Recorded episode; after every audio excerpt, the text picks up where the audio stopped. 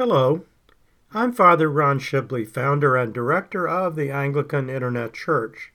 This podcast homily for Second Sunday in Lent is the third in a series of seven podcast homilies for the season of Lent.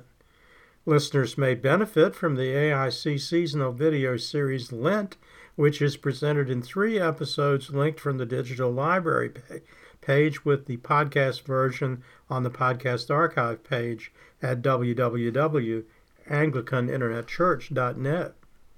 The series offers a brief history of the evolution of Lent from the addition of Ash Wednesday to the calendar in the 7th century, Anglican traditions of the Lenten season, including the color and fasting traditions, and commentary on the Collect Epistle and Gospel readings for Ash Wednesday and for all six Sundays in Lent from the 1928 Book of Common Prayer. The Collect Epistle and Gospel readings for Second Sunday in Lent are discussed in Episode 2.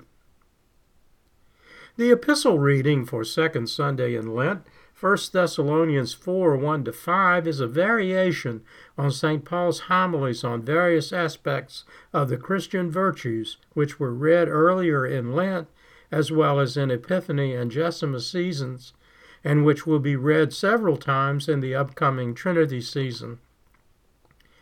The pericope is an excellent choice for the Lenten season with its themes of repentance and preparation for the celebration of Easter. It is a plea for those who learn the beliefs of the Christian church or the Christian faith from St. Paul to control their passions, whether they are bodily passions, by which he means physical lust, or of the mind. Regarding bodily lust, St. Paul uses two technical terms fornication, which is sexual relationships between two people who are not married, and concupiscence, which is strong sexual desire. Regarding passions of the mind, St. Paul specifically criticizes those who, quote, defraud or despiseth others. Modern terms, respectively, are theft, a violation of the commandment that thou shalt not steal. Hatred, a violation of Jesus' new commandment to love one another. St. Paul wrote that the flow of despising, as opposed to loving, others is not consistent with a true love of God. His fellow apostle St. John, John would later develop this theme more extensively in his own epistles, especially his first. The gospel reading for Second Sunday in Lent, Matthew 15 21 to 28, is St. Matthew's account of an unnamed Canaanite woman's encounter with Christ on the coasts of Tyre and Sidon, both now in Lebanon. The time is the spring of 29 AD, a year before his arrest, trial, crucifixion, death, and resurrection. In St. Mark's account, he is, she is called a Syrophoenician, St. Mark wrote his gospel in Greek for a wider population who wouldn't have recognized the Hebrew name Canaan. Canaan is also known as the Promised Land. While we might be confused about her origins, even though she was not a Jew who expected a Savior, or Messiah in Greek, or Christ in Messiah in Hebrew, Christ in Greek, she acknowledged him as Messiah and by his title Lord, when she called out to him in verse 22 Have mercy on me, O Lord, thou son of David. My daughter is demon possessed. To modern ears, Jesus' response may seem cold or indifferent, perhaps heartless, for he did not reply to her. She persisted in her cries so persistently that his disciples thought she should, quote, be sent away. As I noted in previous homilies, Eastern Orthodox scholars suggest that the disciples thought he should simply heal the woman's daughter and let the woman go her own way. This implies that the disciples believed that Jesus had more important things to do. Jesus' answer, though brief, is full of important doctrinal messages. I was not sent except to the lost sheep of the house of Israel, he says in verse 24b.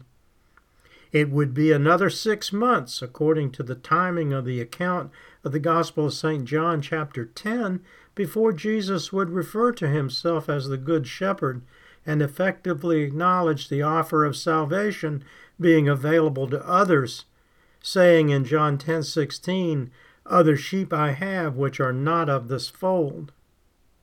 In St. Matthew's account in the spring of 29 AD, his mission was still focused on the lost sheep from the house of Israel.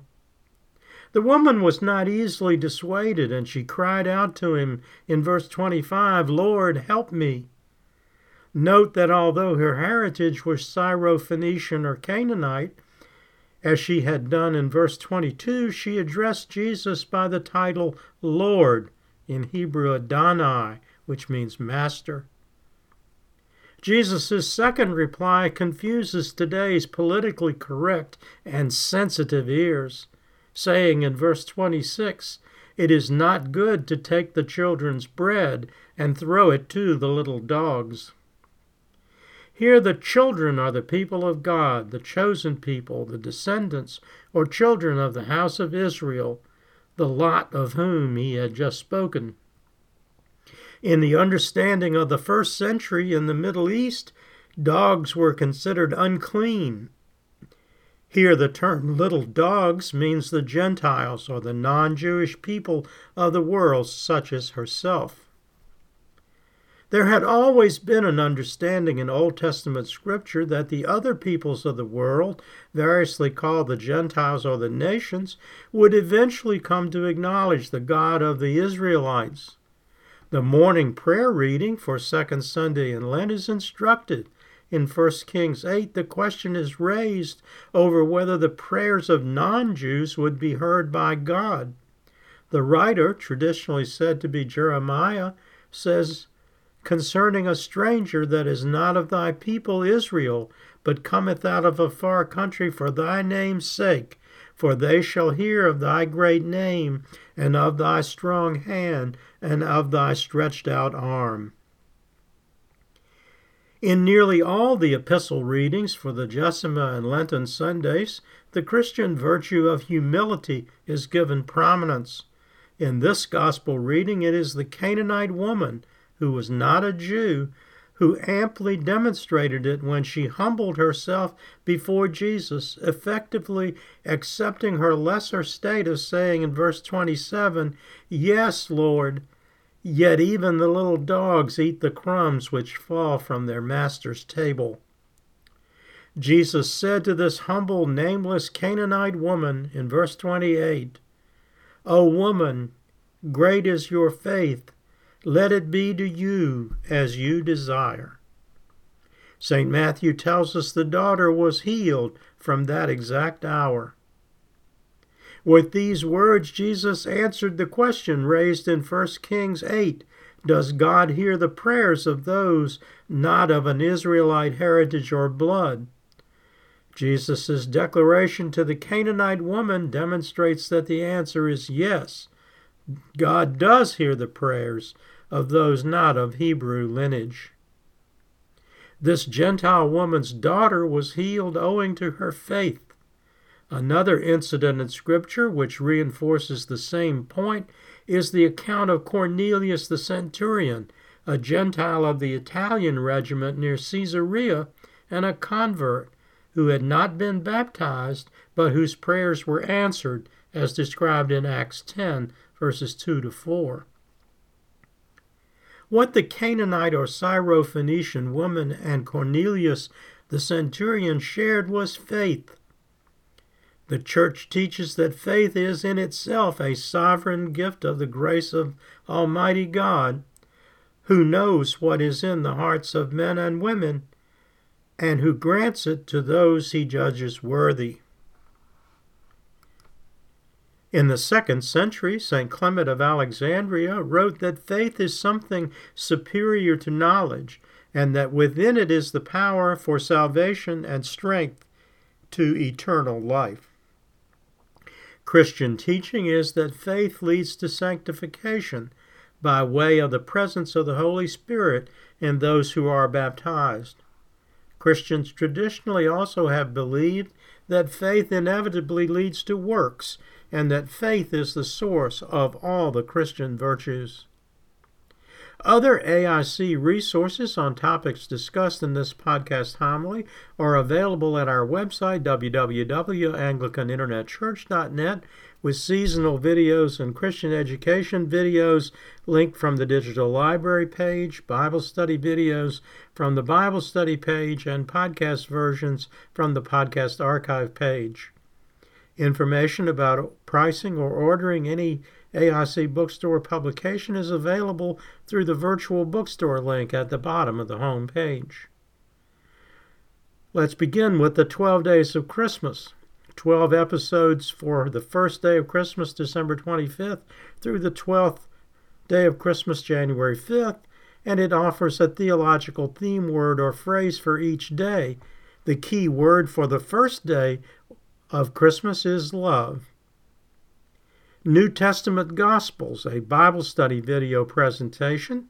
In episode 8, I discuss St. Mark's account of this encounter with the Canaanite whom he labels a Syrophoenician.